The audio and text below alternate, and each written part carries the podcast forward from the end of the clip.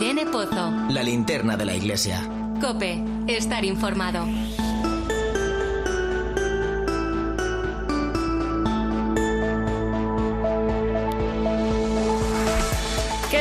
¿Cómo estás? Imagino que caminando en esta Semana Santa, en la que volvemos a ver las calles llenas de entusiasmo y emoción tras dos años de pandemia. Las procesiones vuelven a nuestros pueblos y ciudades para recordarnos lo que conmemoramos estos días, la pasión, muerte y resurrección de Cristo. No es que hayamos dejado de celebrar la Semana Santa este tiempo atrás, pero las circunstancias han hecho que lo viviéramos de forma diferente. Quizá este tiempo nos ha enseñado a tener presente a Cristo de otra manera. En este este santo vamos a acercarnos al misterio pascual y al sentir cofrade que abre la puerta a la fe también de muchas personas. Te saluda Irene Pozo, bienvenido a esta linterna de la Iglesia Especial Semana Santa. Escuchas la linterna de la Iglesia. Con Irene Pozo. Cope, estar informado.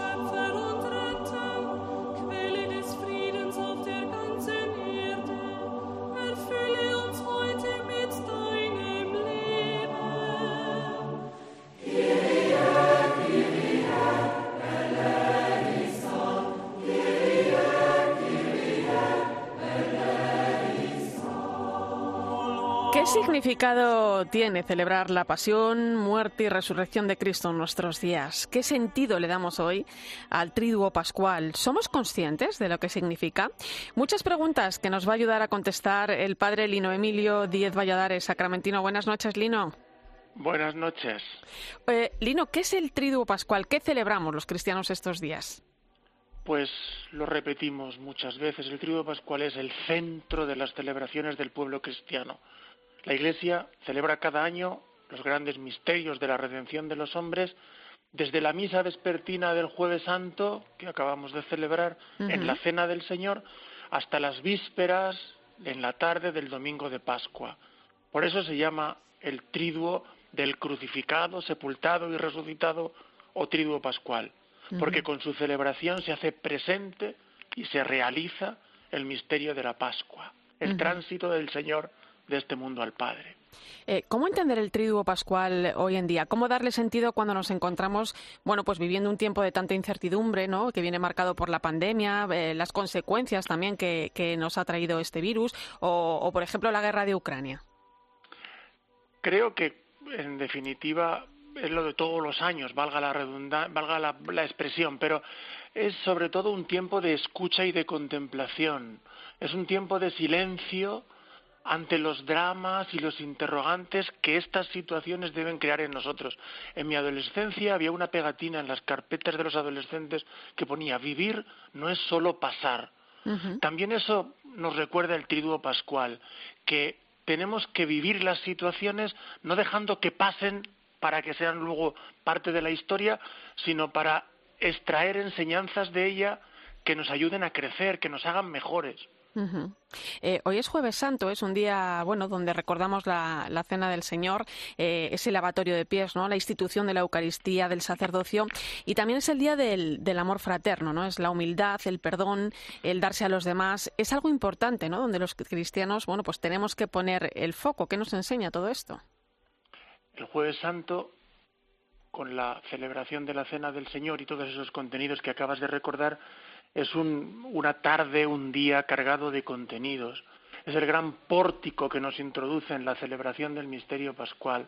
A través de los signos, la Eucaristía, el lavatorio de los pies, eh, la oración en el huerto, eh, nos dan las necesarias claves de lectura, entrega, servicio, comunidad, obediencia, y en todo ello la expresión también, la manifestación de la cercanía de Dios en Jesús que haciéndose uno de nosotros, camina a nuestro lado para enseñarnos. Todo lo que Jesús había enseñado a través de su predicación, ahora se realiza, se materializa en su vida. Lo hemos escuchado en el Evangelio de hoy. Si yo, el Maestro, he hecho esto, es para que vosotros también lo hagáis.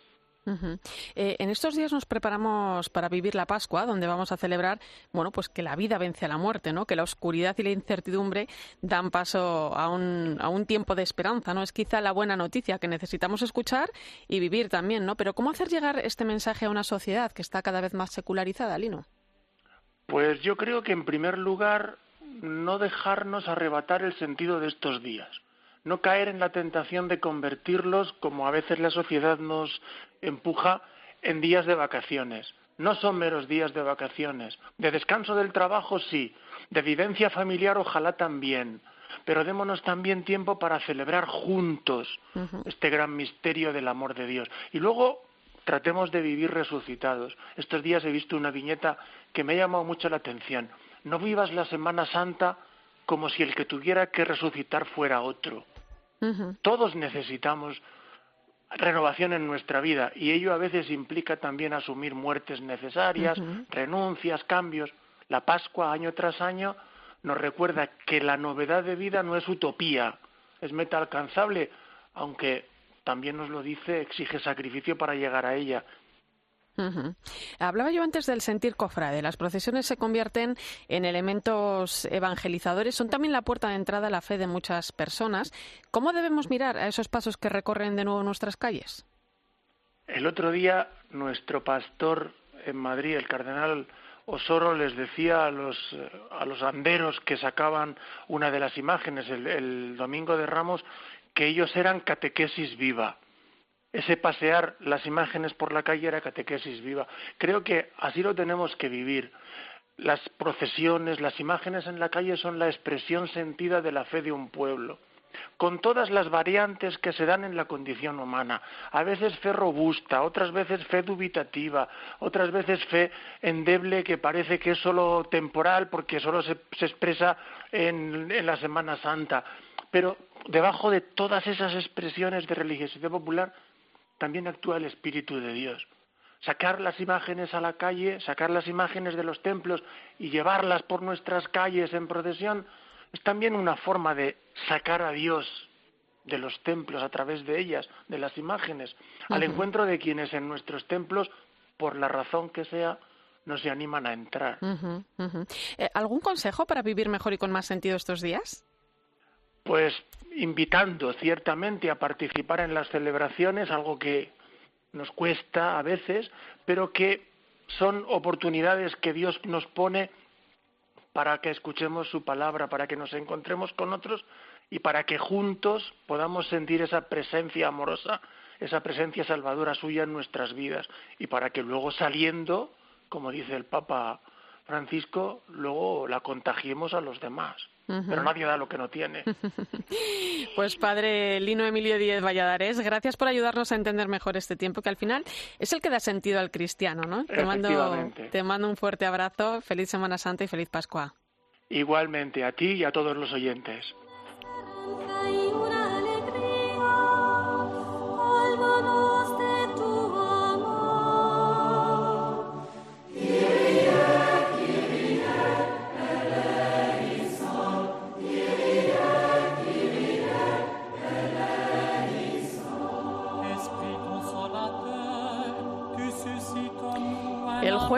Santo es habitual ver al Papa y a muchos obispos y sacerdotes visitar la cárcel y realizar allí el lavatorio de pies. Un gesto que nos recuerda que la grandeza no está en el poder ni en el juzgar al otro, sino en la capacidad de darse.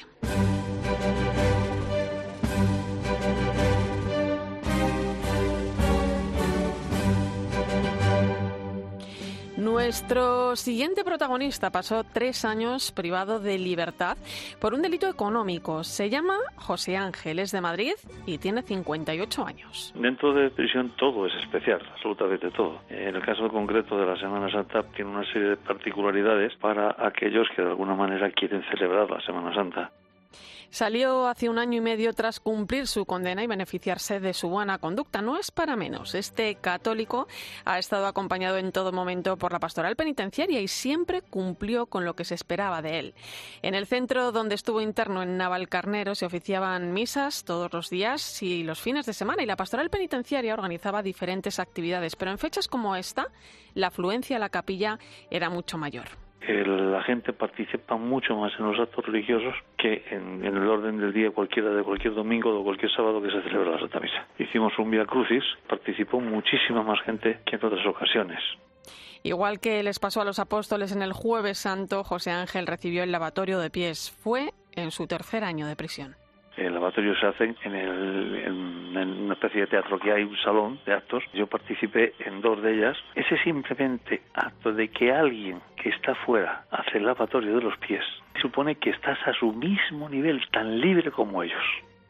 El lavatorio de pies no es lo único que se vive en los centros penitenciarios de España durante la Semana Santa. También participan en otras celebraciones, como el Via Crucis. Sin embargo, José Ángel recuerda con especial emoción cuando recibió el lavado por parte de un amigo. Un momento en que me sentí incómodo porque no pensaba que la persona que estaba delante de mí, que era una persona a la cual yo conozco y aprecio muchísimo, tuviese el acto de lavarme a mí los pies. Es una persona que está presa y alguien tiene esa voluntad de decirte, tú puedes estar preso, pero eres una persona como puedo ser yo. En los tres años y medio que pasó José Ángel en prisión, pudo ayudar a muchos compañeros de condena. Se fijó especialmente en los más jóvenes, porque cuando él entró tenía ya 54 años. Para ellos era una figura casi paterna que los animaba a continuar estudiando y mantener la actitud correcta para empezar otra vez. En Navalcarnero también hizo un buen amigo. Yo tuve la tremenda fortuna de encontrar dentro de, la prisión al capellán, al padre Javier. Es amigo mío. Él no pregunta por qué, él simplemente te ayuda. Todos los días a, a prisión tiene contacto con los presos, lo conflictivo, lo menos conflictivo, bueno, de todos ellos. Hace año y medio que José Ángel salió de prisión, un tiempo en el que padeció una situación complicada, según sus propias palabras. Dice que de algún modo eso les hace vivir esta semana a las personas privadas de libertad de un modo más profundo y sentido tú entiendes que estás padeciendo una situación que es complicada, ¿no? Entonces ese padecimiento que tú tienes, pues lo extrapolas a lo que es el padecimiento de Jesucristo durante la Semana Santa. Desde su salida del centro, José Ángel participa en la pastoral penitenciaria como voluntario. Visita a los presos, se reúne con aquellos que quieren volver a empezar de cero en sus vidas, da charlas para conocer, dar a conocer la realidad de las cárceles, talleres y también con las familias, que son las que más sufren la ausencia de los suyos.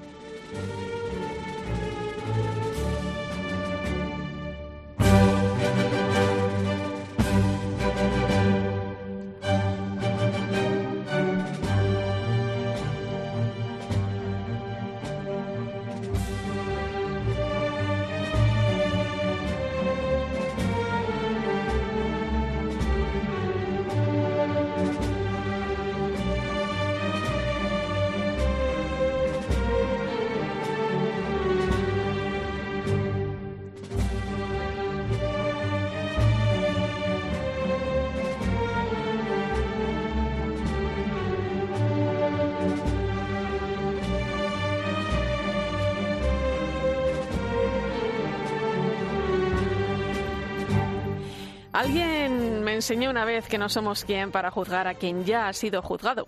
La cuaresma nos ha permitido abrirnos al perdón y a la reconciliación que tanto significado tienen en el día de hoy. Esa persona es alguien que conoce muy bien todo esto porque ha desarrollado su carrera profesional como psicóloga en instituciones penitenciarias. Es la responsable de la Pastoral Penitenciaria de Madrid. María Yela, buenas noches. Buenas noches. Muchas gracias, Irene, por escucharnos y por esta sensibilidad vuestra. María, ¿cómo se vive la Semana Santa en el mundo penitenciario? ¿Qué efecto tienen los internos? Pues fíjate, la Semana Santa en el fondo resume todo lo que es la vida, desde el paso victorioso de la entrada de la borriquilla hasta la muerte y la resurrección que vivimos en el fondo continuamente todos los humanos, ¿no? Entonces es una prisión eh, mucho más intensamente, ¿no? Nosotros que hemos pasado por por este tiempo de, de pandemia encerrados y no pudiendo decidir, pues nos podemos hacer idea de cómo lo han vivido los internos, que encima menos mal que han tenido cartas, que los medios de comunicación, la radio sobre todo, les acercan mucho a, la realidad y con esperanza, han tenido teleconferencias, etcétera, pero pero en una en una mm, eh, prisión la Semana Santa se vive intensamente todo, Eso, los gestos de, desde el lavatorio de los pies hasta hasta la soledad absoluta, eh, la duda, el terminar diciendo en tus manos encomiendo mi espíritu y puede ser un tiempo de, conversión absoluto. O sea, que eso doy fe de ello. María, eh, claro, es que la pandemia no ha sido fácil para nadie, me lo estabas diciendo ahora, ¿no? Tampoco en la cárcel, porque esa sensación en la que nos hemos visto un poco todos, ¿no? De, estar privados de libertad, en la cárcel imagino que, bueno, pues se han cortado las visitas, eh, los voluntarios no han podido acceder y ha tenido que ser muy duro, ¿no? Eh, ¿Qué efectos ha tenido la pandemia en las cárceles y cuál es la situación actual? Pues mira, eh, ha sido muy duro se han portado bastante bien, han sido muy responsables porque también ellos entendían que esto era algo absolutamente mm, kafkiano y diferente y, difícil. Eh, sabían de sus familias por, por, también por, por las llamadas y, y, la televisión les acercaba a unas realidades duras. Y yo creo que al final, al final, en algunos puntos hemos avanzado porque se potenció mucho más los medios eh, externos, eh, bueno, los telemáticos eh, para los terceros grados, que es la última fase de preparación para la libertad, para entendernos un poquito, em, las teleconferencias, etcétera. Entonces todo eso yo creo que ha, venido para quedarse, de verdad. Ahí se están instruyendo unas guías al respecto porque sí que ahora hay muchas más clases em, en diferido, etcétera. O sea que que, estamos aprendiendo en la prisión a vivir más como vive la sociedad y, yo creo que luego cada uno ha podido también eh, tener un, como nos ha pasado también en la calle, un, un periodo de, eh, aunque nos hemos mirado para el ombligo y de autocompasión y hemos estado altargados, pero también hemos estado eh, viviendo y disfrutando cosas que antes no nos dábamos cuenta y valorando nuevas eh, cuestiones. Y desde luego allí los internos se han ayudado unos a otros de una manera impresionante. es que eso también se abre, se abre un mundo de oportunidades. ¿eh? Fíjate, María, muchos pueden pensar, que, nos pueda estar oyendo, eh, bueno, que quien está en la cárcel por algo será, ¿no? Pero no podemos dejar de poner a la persona, ¿no? Y, su dignidad en el centro, ¿no? También cuando ya se ha cumplido una pena e incluso salen a la calle, toca reinsertarse, ¿no? En una sociedad que muchas veces eh, genera rechazo, ¿no? ¿Crees que le falta compasión? Eh, a la forma de mirar eh, de la sociedad actual? Hombre, yo creo que, que en el fondo el ser humano eh, se protege y es defensivo y es eh, necesario el, el, eh, para sobrevivir el, el, respetarse y el que le respeten a uno. O sea, esa primera reacción yo creo que es positiva. Otra cosa es que efectivamente hay personas, todos hacemos, mm, cometemos errores y hacemos cosas mal y, y nos juzgamos unos a otros, pero quien comete un delito Mm, o es juzgado por ello, que ah, puede ser que el juez se equivoque, pero en general, eh, bueno, pues para eso existe que ya es un paso de adelanto tremendo y no mm, tú me haces algo y yo te remato y punto. No, no, como pasa en algunas sociedades todavía hoy. Pero el que haya esa primera defensa, ya digo, es normal, pero yo creo que debemos dar y, y, lo habla una persona que, que también ha sufrido delitos. O sea que eh, tenemos que dar un paso más y darnos cuenta un poco qué pasa debajo, no justificar en absoluto, pero sí comprender a veces y sobre todo hacerles responsables, que piensen, que mm, cómo vas a salir de aquí, que vayan preparando su libertad desde el primer día porque la libertad no es fácil. Eh, eh, atender también a su preparación, atender a las familias que sufren tanto con ellos, ¿no? y, y, y, luego si lo miramos con, con un prisma eh, cristiano, pues es que no hay más que darse cuenta desde la actitud de Jesús con, con Judas, con Pedro que le negaba, eh, con, fíjate, con, con la adúltera. Y le dijo, vete y no peques más, ¿no? Y, y venid aquí los que estáis cansados y, y hoy estarás conmigo, le dijo al, al ladrón con el que murió en la cruz y estuve preso y vinisteis y acordaros de los que sufren, etcétera. O sea que él, él nos enseña a mirar con otros ojos, que no es fácil, pero el perdón, la verdad es que es el, yo creo que es la clave para salir adelante en esta vida tan tan dura que tenemos, ¿eh? los humanos. María, eh, tú fíjate cómo, cómo cambia también nuestra forma de ver. Por eso es importante ¿eh? dar testimonio eh, y también es importante, ¿no? Como la historia que hemos escuchado antes en primera persona, porque cuando uno conoce la realidad desde dentro puede enseñarnos, ¿no? A mirar de, de otra manera, ¿no? Tu vida profesional ha estado dedicada a la atención psicológica en el entorno penitenciario. ¿Qué te ha enseñado todo esto? Pues eh, empecé de, precisamente de voluntaria hace muchos años, luego he estado toda la vida de psicóloga y, ahora vuelvo a estar en el voluntariado en la pastoral penitenciaria. Disfrutando también de esas... Mucho con, con, ellos porque la verdad es que se crece, se crece con ellos tanto allí dentro cuando cuando están que eh, ha habido ya digo muchos meses sin poder entrar como también acompañarles antes para prepararles ¿eh? para el juicio para dónde han de, ir eh, a ingresar y, el después, porque la libertad ya ya comentaba antes no es no es fácil, ¿no? Porque todos todos nos deberíamos hacer esa pregunta qué es la libertad para nosotros. ¿Vivimos realmente libres? ¿Qué nos hace libres? Y a mí eso me lo han enseñado ellos, que realmente cuando, cuando están encontrándose consigo mismos, cuando tienen eh, preguntas y respuestas allí, eh, crecen en libertad y están a veces más libres que, muchos de los que estamos fuera. ¿no? Entonces allí yo he crecido, como decía mm, Carmen Martínez Toda, que es una hija de la caridad que, que empezó a principios de los 70 en prisiones, y, ella dice que allí se crece en sensibilidad, en humanidad y en coherencia cristiana. Pues y, a mí me ha pasado, me ha pasado eso, desde luego. Pues con esa pregunta, esa pregunta sobre la libertad y, con esto que me estás contando nos, nos vamos a quedar. María Yela, muchas gracias. Feliz Semana Santa y feliz Pascua. Pascua intensa y don Carlos nos enseña que allí, desde luego, él lo vive intensamente con, los internos y, ellos con él. O sea que ánimo a todos para que vivamos realmente una resurrección diaria. Gracias a vosotros. Escuchas la linterna de la iglesia. Con Irene Pozo. Cope, estar informado.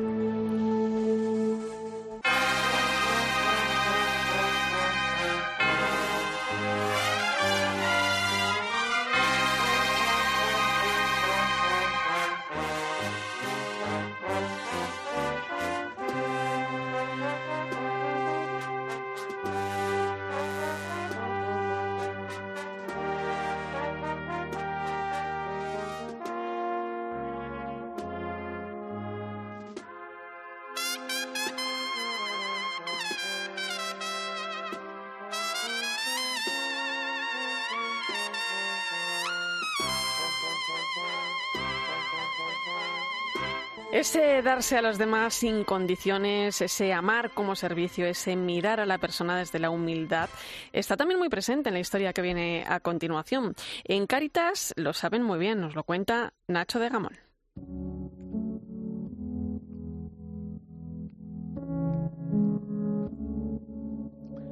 Vámonos a la tacita de plata. Y en la diócesis de Cádiz en concreto, pues tenemos tres programas fundamentalmente. El programa de empleo, y formación, el programa de personas sin hogar y el programa de familia y atención primaria. Y bueno, pues desde estos tres programas se desarrollan proyectos en concretos en diferentes localidades de la, de la diócesis.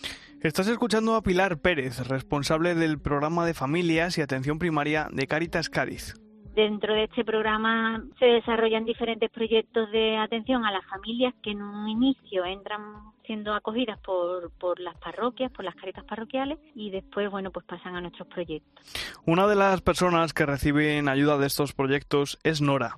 Ella estaba embarazada y con una niña pequeña de tres años cuando expulsaron a su marido de nuestro país. Nora malvivía en una habitación alquilada. Poco a poco, pues me fueron ayudando, con leche, pañales, ayudas económicas y así poco a poco pues pude alquilar otra un piso decente para poder estar con mis hijas. Con mucho esfuerzo y con la ayuda de Caritas ha conseguido salir adelante. Agradezco muchísimo a Caritas con todo el apoyo que me han dado. Siempre que he pedido cualquier cosa, siempre han estado ahí, siempre, la verdad. Lo agradezco muchísimo y siempre que hablo con cualquier amiga o un familiar, siempre nombro a Caritas diciendo que, me han ayudado mucho, la verdad. En un momento que estaba yo que no, no sabía qué hacer. Nora ahora trabaja como conserje interina en un instituto y quiere sacar la oposición para poder quedarse. Para mí el Día del Amor Fraterno significa, el Día del Amor Fraterno es porque es el Día de la Eucaristía. El símbolo de la Eucaristía es compartir con los demás y darnos a los demás. Es el mensaje básico de Caritas, el darnos a los demás, el no dar cosas, sino darnos a nosotros mismos. La colecta de los oficios de este Jueves Santo en Cádiz es para Caritas, para que continúe ayudando a personas como Nora.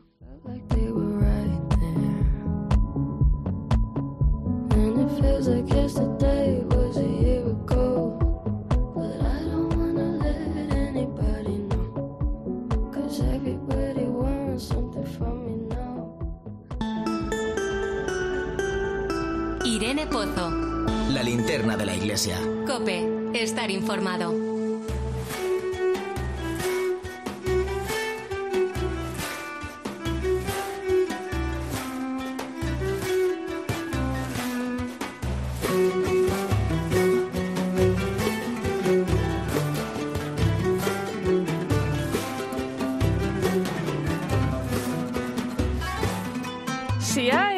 Sitio que invita a vivir la Semana Santa de una forma diferente, quizá más profunda de lo que imaginamos, es en aquellos lugares que fueron testigos de la vida de Jesús.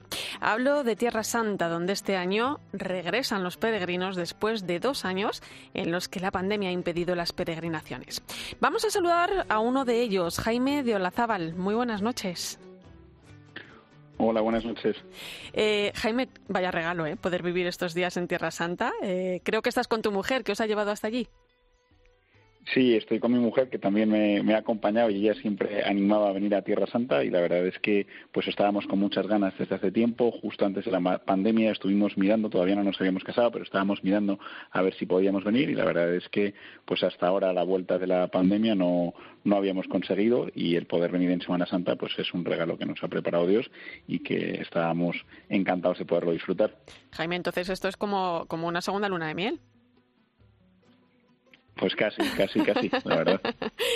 Eh, ¿Teníais previsto viajar antes de la pandemia? Imagino que las restricciones que, se han vivido este tiempo han tenido que aplazar ese viaje, ¿verdad? Pues sí, lo tuvieron que, aplazar. Es verdad que tampoco habíamos sacado el momento que, queríamos, ¿no? Y que buscábamos, pues, en los trabajos y que nos permitiesen estar, pues, un, tiempo que considerábamos mínimo de en torno a una semana, pues, para poder realmente vivir esa, esa semana en la que nos inmiscuyésemos a fondo en, esos lugares de la vida de Jesucristo. ¿Se ve de otra manera? Sí, sí, sí, la verdad es que sí que consigue uno verlo de otra manera y, bueno, pues es verdad que si lo ha ido preparando y, pensándolo, pues siempre ayuda a, poder vivir esa, en, nuestro caso, pues el regalo de la Semana Santa de una forma pues eh, profunda y, conociendo lugares que al final pues a lo mejor ha visto alguno, alguna imagen, pero no tiene nada que ver con, verlo en directo y, poder disfrutar de las explicaciones que nos va dando el padre Pedro de, pues de algo de sociedad, de cómo funcionaba. Maravillosos los franciscanos, ¿eh? y maravillosos guías también, sí, sí. Eh, algunos de los santos lugares que, que, te haga o que os haga a ti y a tu mujer eh, más ilusión visitar o conocer.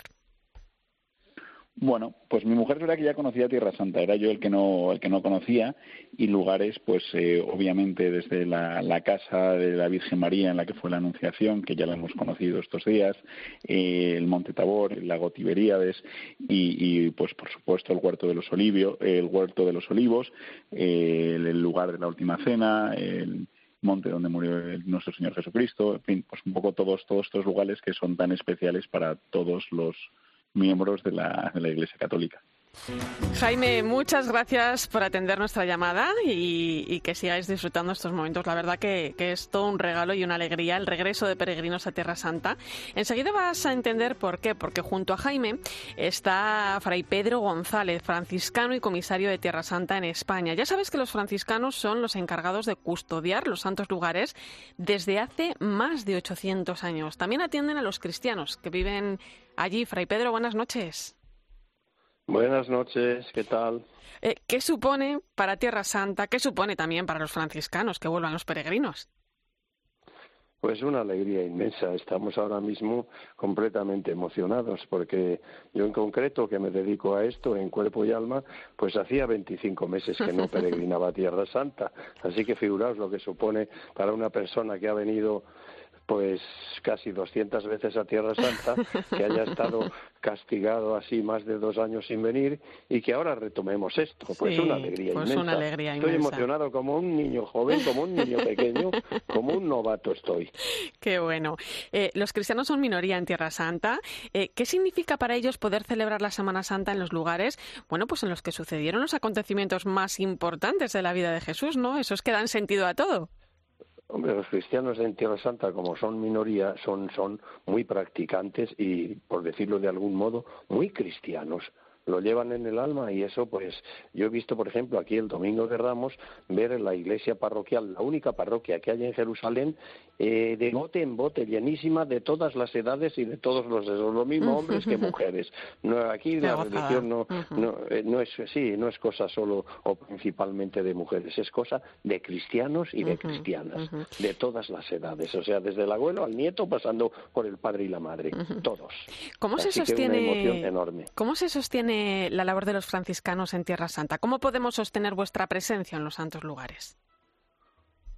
Pues de varias formas. La primera, peregrinando. Al peregrinar, no solamente mantenemos la presencia de los franciscanos, sino de los propios cristianos, porque los cristianos viven en definitiva de lo que nosotros cristianos del resto del mundo les aportemos a ellos. Ellos aquí no tienen medios, muchos de ellos no tienen ni siquiera trabajo, otros trabajan de forma un poco precaria, pero en realidad viven de nuestras peregrinaciones, de nuestra presencia y sobre todo de nuestras colectas y, de nuestros donativos y muy especialísimamente de la colecta hasta que solemos hacer en la Semana Santa. El Viernes Santo. Muchas veces, exacto, centrada en el Viernes Santo, pero hay algunas otras parroquias que lo hacen en otro día, por operatividad o por razones, en otro día de la Semana Santa. Así que estaban deseando de que llegáramos por aquí y nos reciben casi con, los, con los ojos centelleantes de alegría y de ilusión. ¿eh? Porque se encuentran también. lo estoy viendo y se encuentran también otros ojos centelleantes y brillantes que los reciben.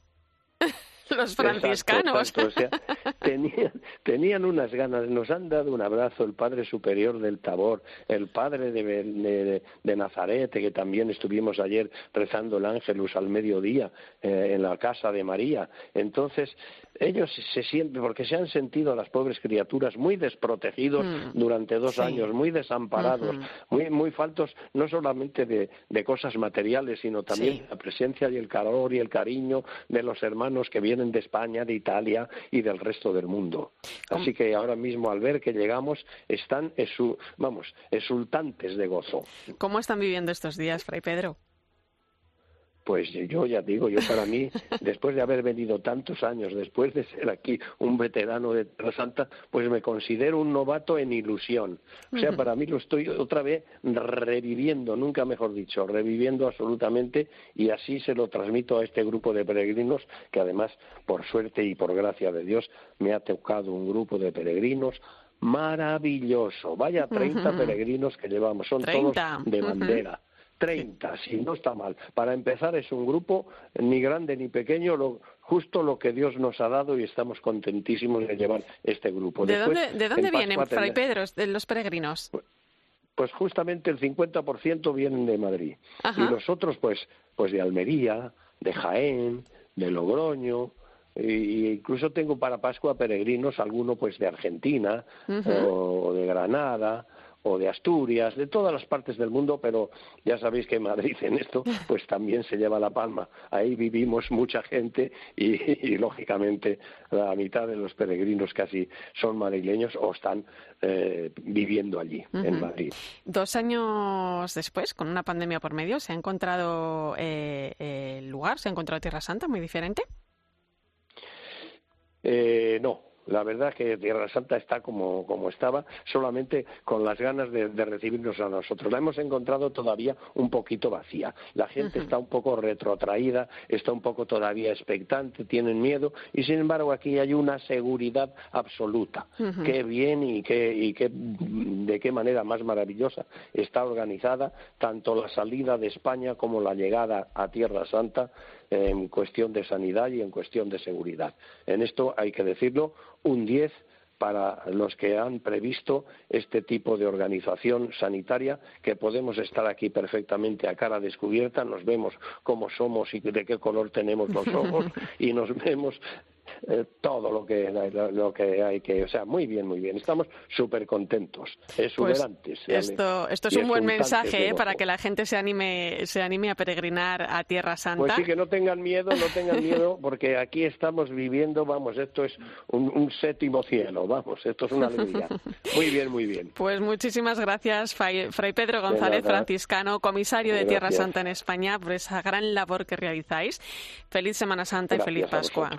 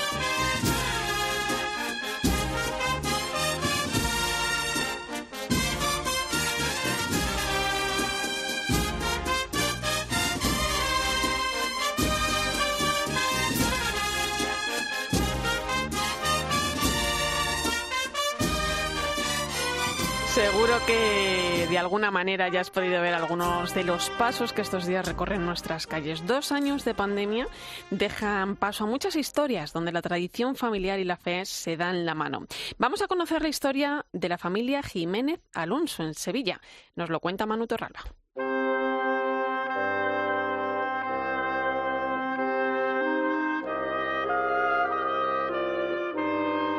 En el barrio del Porvenir, al sur de Sevilla, encontramos a los Jiménez Alonso, una familia de cuatro miembros que ya está preparada para la semana más importante del año. Nosotros salimos en el Santo Entierro. Yo soy hermana desde que soy prácticamente pequeña. Y la verdad que aquí en Sevilla es, es muy normal, es muy común que todas las familias salgan en una hermandad por tradición. Que el abuelo sea esa hermandad y haga a los hijos, haga los nietos, que toda una familia salga en una, en una misma hermandad. Esta es Pilar. Su padre, Eusebio, es de Estepa, un pueblo de la provincia de Sevilla, se hizo hermano del Santo Entierro gracias a su cuñado, el hermano de su mujer, Inma. Nos hicimos medio hermano en el año 96. Yo empecé a salir de Nazareno desde ese momento y no he dejado de salir hasta ahora. Cuando nació el pequeño, pues lo hicimos hermano. Así fue como Eusebio e Inma inscribieron a sus dos hijos en la hermandad. Pilar, que tiene 21 años, y al pequeño, Gonzalo, de 19, que con los años ha sido el que más se ha enrolado en la vida cofrade. Yo me hice hermano aproximadamente con un año. A partir de los 3, 4 años empecé a salir de monaguillo. Alrededor de los 9 años o cosas así empecé a salir de atributo. Actualmente soy auxiliar de Diputación de Juventud y el encargado de los acólitos. La madre, Inma, no es nazarena sino pavera, la encargada de supervisar durante la procesión a los más pequeños de su hermandad. Esta es una semana muy especial para la que viene trabajando desde hace tiempo arreglar túnica, tener preparada toda la túnica para el día de la salida y luego el quitarle la cera a todas las túnicas. O sea que eso es una cosa 10 o 20 días antes de la Semana Santa hay que empezar a coser y a dejarlo todo preparado.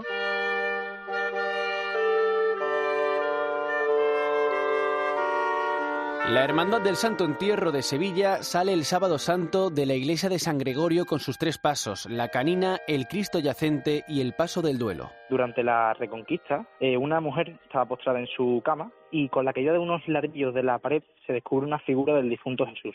Se puede considerar, según algunos historiadores, como la hermandad más antigua. Posteriormente va pasando a diferentes sitios y en 1830 se establecen definitivamente en la iglesia del Santo Sepulcro y San Gregorio Magno. La Hermandad del Santo Entierro es una de las que más tarde permitió que las mujeres saliesen de Nazarenas, algo relativamente reciente en la Semana Santa Sevillana. Hombre, se estaba oyendo porque ya eran muy pocas hermandades las que quedaban en Sevilla que no salían nazarenas. Estaba claro que de un momento a otro el resto de hermandades que quedaban sin salir de nazarenas tenían que salir. Yo soy hermana desde, el, desde 1996 y realmente las mujeres no salían en la procesión y entonces iban como por fuera estando pendientes de los monaguillos. Este domingo a las 7 los cuatro volverán a las calles de Sevilla para realizar el recorrido oficial entre la campana y la catedral junto al resto de su hermandad. Inma, por cierto, lo hará esta vez representando a su colegio oficial, al de enfermería, algo que lo hará todavía más especial después de dos años de pandemia. El Santo Entierro ya no es una vinculación simplemente como hermandad, sino también como familia y como un grupo de amigos. Creo que es una cosa que tienes que vivir y que es muy difícil de explicar. Son tradiciones, sentimientos, es emoción. Y a mí me pone los pelos de punta la imagen, me pone los pelos de punta la música. Esos momentos que he vivido con mis padres los he querido repetir con mis hijos.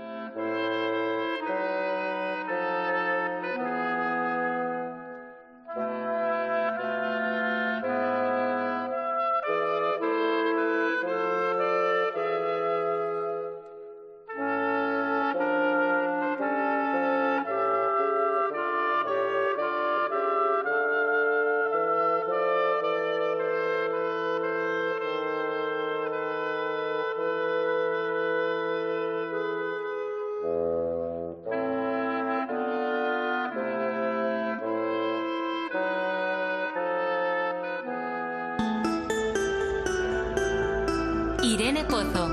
La linterna de la iglesia. Cope, estar informado.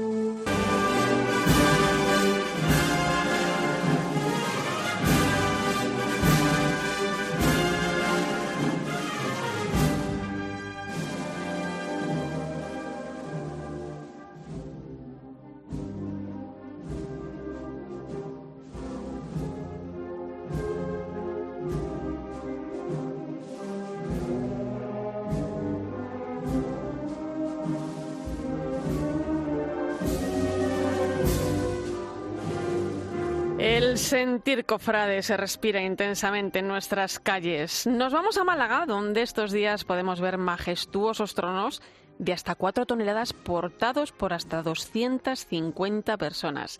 El hermano mayor de una de las hermandades que salen este Viernes Santo, la del Monte Calvario, es Arturo Fernández. Buenas noches, Arturo.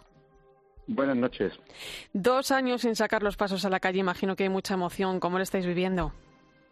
Mucha. Ahora mismo, cada día, cada día de los que llevamos, que no llevamos más que dos, pero bueno, eh, ya, parece, ya parece que ya llevamos media Semana Santa eh, funcionando, pues cada día es una emoción nueva, sobre todo cuando se abren las puertas y pisamos la calle por primera vez. ¿Qué siente uno cuando ve a toda esa gente también esperando expectante ¿no? en, en, en la calle? Es un momento muy muy emocionante ver desde dentro cuando se abren las puertas y, y ver la gente allí arracimada esperando ver salir la procesión, pues bueno, te, te, en cierto modo te justifica uh, el trabajo que has hecho durante el año y sobre todo uh -huh. durante las últimas semanas para, para preparar la salida. Uh -huh. eh, ¿Qué representan vuestros pasos eh, en este Viernes Santo? Que creo que salís a eso de las 3 de la tarde, ¿no?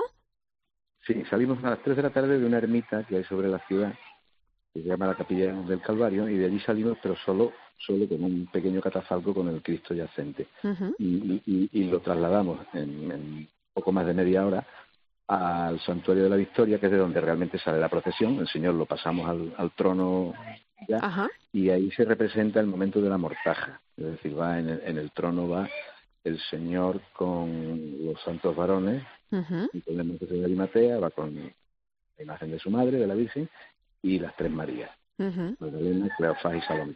Y en uh -huh. el segundo y en el segundo trono va bajo palio Santa María de Monte Calvario, la imagen mariana, acompañada de San Juan. Uh -huh. eh, la Semana Santa para los verdaderos cofrades no es salir solo en procesión estos días, ¿no? Se vive los 365 días del año, como nos, nos decías. ¿Qué significa ser cofrade, Arturo? Hay muchas formas de vivirlo. Eh, cada, no digo que cada persona de una forma diferente, pero sí hay muchas maneras. Hay efectivamente cofrades de, de Cuaresma y de Semana Santa que participan exclusivamente en este tiempo. Pero luego hay un, digamos, un sector de hermanos que son los que llevan adelante las cofradías uh -huh. eh, durante todo el, durante todo el año están estamos comprometidos y se hacen muchas cosas no solo preparativos digamos físicos de enseres y de sino que se hacen muchas, muchas otras actividades que mantienen la cohesión del grupo, que ha sido difícil durante estos, estos dos años en los que hemos tenido limitaciones para vernos, para reunirnos, hemos tenido que hacer juntas de gobierno telemáticas y todas esas cosas, ¿no? Lo que ha dado sí la pandemia con el tema telemático, ¿eh? madre mía, lo que hemos aprendido. Madre mía. Arturo, la primera vez que saliste en procesión, creo que fue con 16 años, me ha dicho por ahí un pajarito.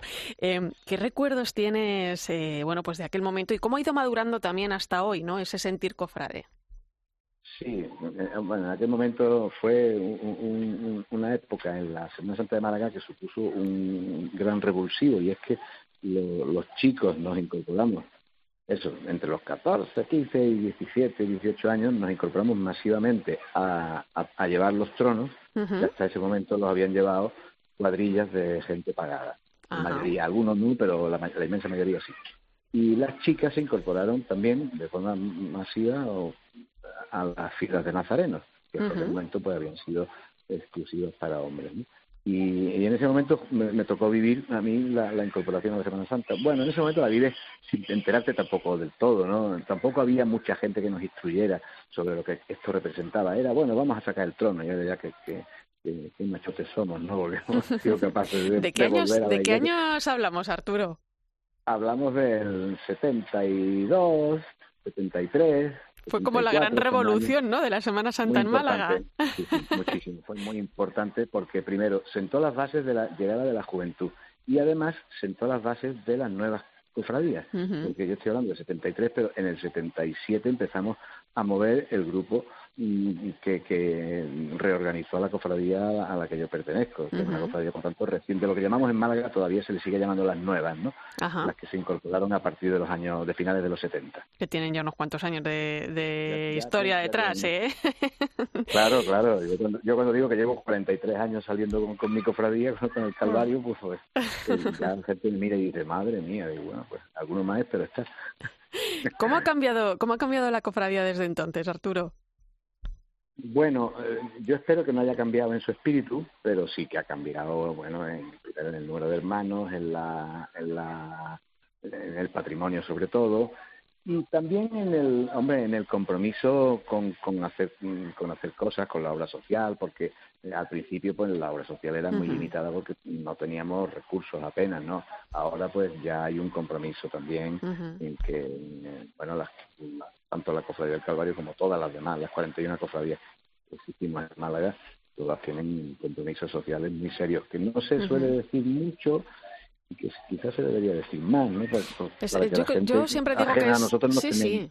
Eh, yo siempre digo que la labor social que llevan a cabo hermandades y cofradías, que es muy desconocida, eh, eso es un tesoro, vamos. Eh, aunque es cierto que, bueno, durante la pandemia quizás se ha redoblado esos esfuerzos han hecho que han hecho también, bueno, pues han hecho que se viera un poquito más ese trabajo, ¿no? Y, y... pero es una labor importante, ¿no? ¿Qué labor caritativa lleva a cabo la hermandad del Monte Calvario? ¿Cómo han sido también estos meses de atrás? ¿Cómo habéis vivido la pandemia? Pues la hemos vivido, en primer lugar, con el compromiso de, aumentar nuestra acción social, en vista de lo que de lo que se nos venía encima. Nosotros tenemos diversificadas varias líneas. Eh, tenemos una colaboración pues continua, ¿no? Tenemos un grupo de familias dentro de la cofradía que colaboran económicamente con periodicidad para la obra para la obra social que tienen las madres filipenses, que tienen una casa de acogida para madres las madres con niños pequeños eh, en riesgo de exclusión social, la mayoría son procedentes de, la inmigración. Eh, colaboramos con una fundación muy importante que hay en Málaga, que la sostienen, creo que somos ahora mismo 31 cofradías, eh, que consiste en un economato, un economato en el que cada cofradía apadrina a una serie de familias. Nosotros, por ejemplo, pues nos propusimos apadrinar, creo que andábamos entre 12 y 13 familias, nos propusimos doblarlo en la pandemia. Llegar a 24 o 25 familias, entonces cada, multiplica usted y, ya ve que la, la, el número de familias acogidas a este sistema, pues mm, ellos van al economato, una, dos o tres, dependiendo del número de miembros, al, economato y por un, a un precio bajísimo, eh, a veces inferior al coste, pues mm, compran los productos, de, por supuesto, de primera necesidad. Y bueno, es una, una labor muy importante en la que participa nuestra cofradía y muchas otras. Arturo, más, ¿no? Eh, ¿Crees que la pandemia eh, ha abierto, bueno, nos abre un nuevo cambio de época? ¿Se abre un camino nuevo para hermandades y cofradías? Pues no creo, no sé si todavía tenemos perspectiva para, para valorarlo. Mm, supongo que sí, porque claro, esto ha sido de pronto un escalón que hemos bajado en todos los sentidos, o que hemos subido, según se quiera, se quiera mirar. Pero, es decir, lo, que es el, el devenir social que va en una curva ascendente o descendente o horizontal, pero en cualquier caso es una curva, pues ahora de pronto ha sido un salto. Hemos estado dos años haciendo las cosas de otra forma, hemos estado dos años sin salir. Por ejemplo, yo me lo han preguntado ya muchas veces y lo digo, yo esta, esta Semana Santa la vivo con más preocupación que, que, que, otras porque pues hemos tenido tiempo de, pensar todas las cosas que pueden pasar y de pronto pues, nos encontramos con cosas nuevas. Tenemos unos planes de autoprotección que preparar antes de la, de la, de la procesión es un lío. Ah. Madre mía, es decir, que son tiempos nuevos, tiempos nuevos y, cada vez, y, evidentemente pues la, la pandemia va a ser un hito, va a mm, ser un, punto de inflexión. en, algunas cosas, en algunas cosas, en algunas cosas quizás para mal, pero yo confío en que en, otras al menos sea para bien. ¿Cuántos hermanos sois? 1.400 y pico. Bueno, es un buen eh, número. sí, sí, es un, es un número mm, medio, medio, medio alto. No, sé si en la media, porque eh, nuestro presidente de la agrupación habla de en torno a 80.000 hermanos de cuota, de cuota en Málaga. Eso es muy difícil de, de, apreciar totalmente porque hay muchos que son hermanos de más de una. entonces eso es difícil de cuantificar, pero en fin, es 80.000 hermanos de parece mucho. Realmente en una ciudad de más de medio millón tampoco es tanto. Otra cosa es la gente que vive en torno a la Semana Santa sin ser hermano de una cofradía, que son eh, abonados de las sillas, que participan en cosas. Eso mueve mucha más gente, claro. Pues Arturo Fernández, hermano mayor del Monte Calvario de Málaga, que procesiona este Viernes Santo. Muchas gracias por atender nuestra llamada y que vaya muy bien mañana. Un fuerte abrazo a todos. A ustedes, un abrazo.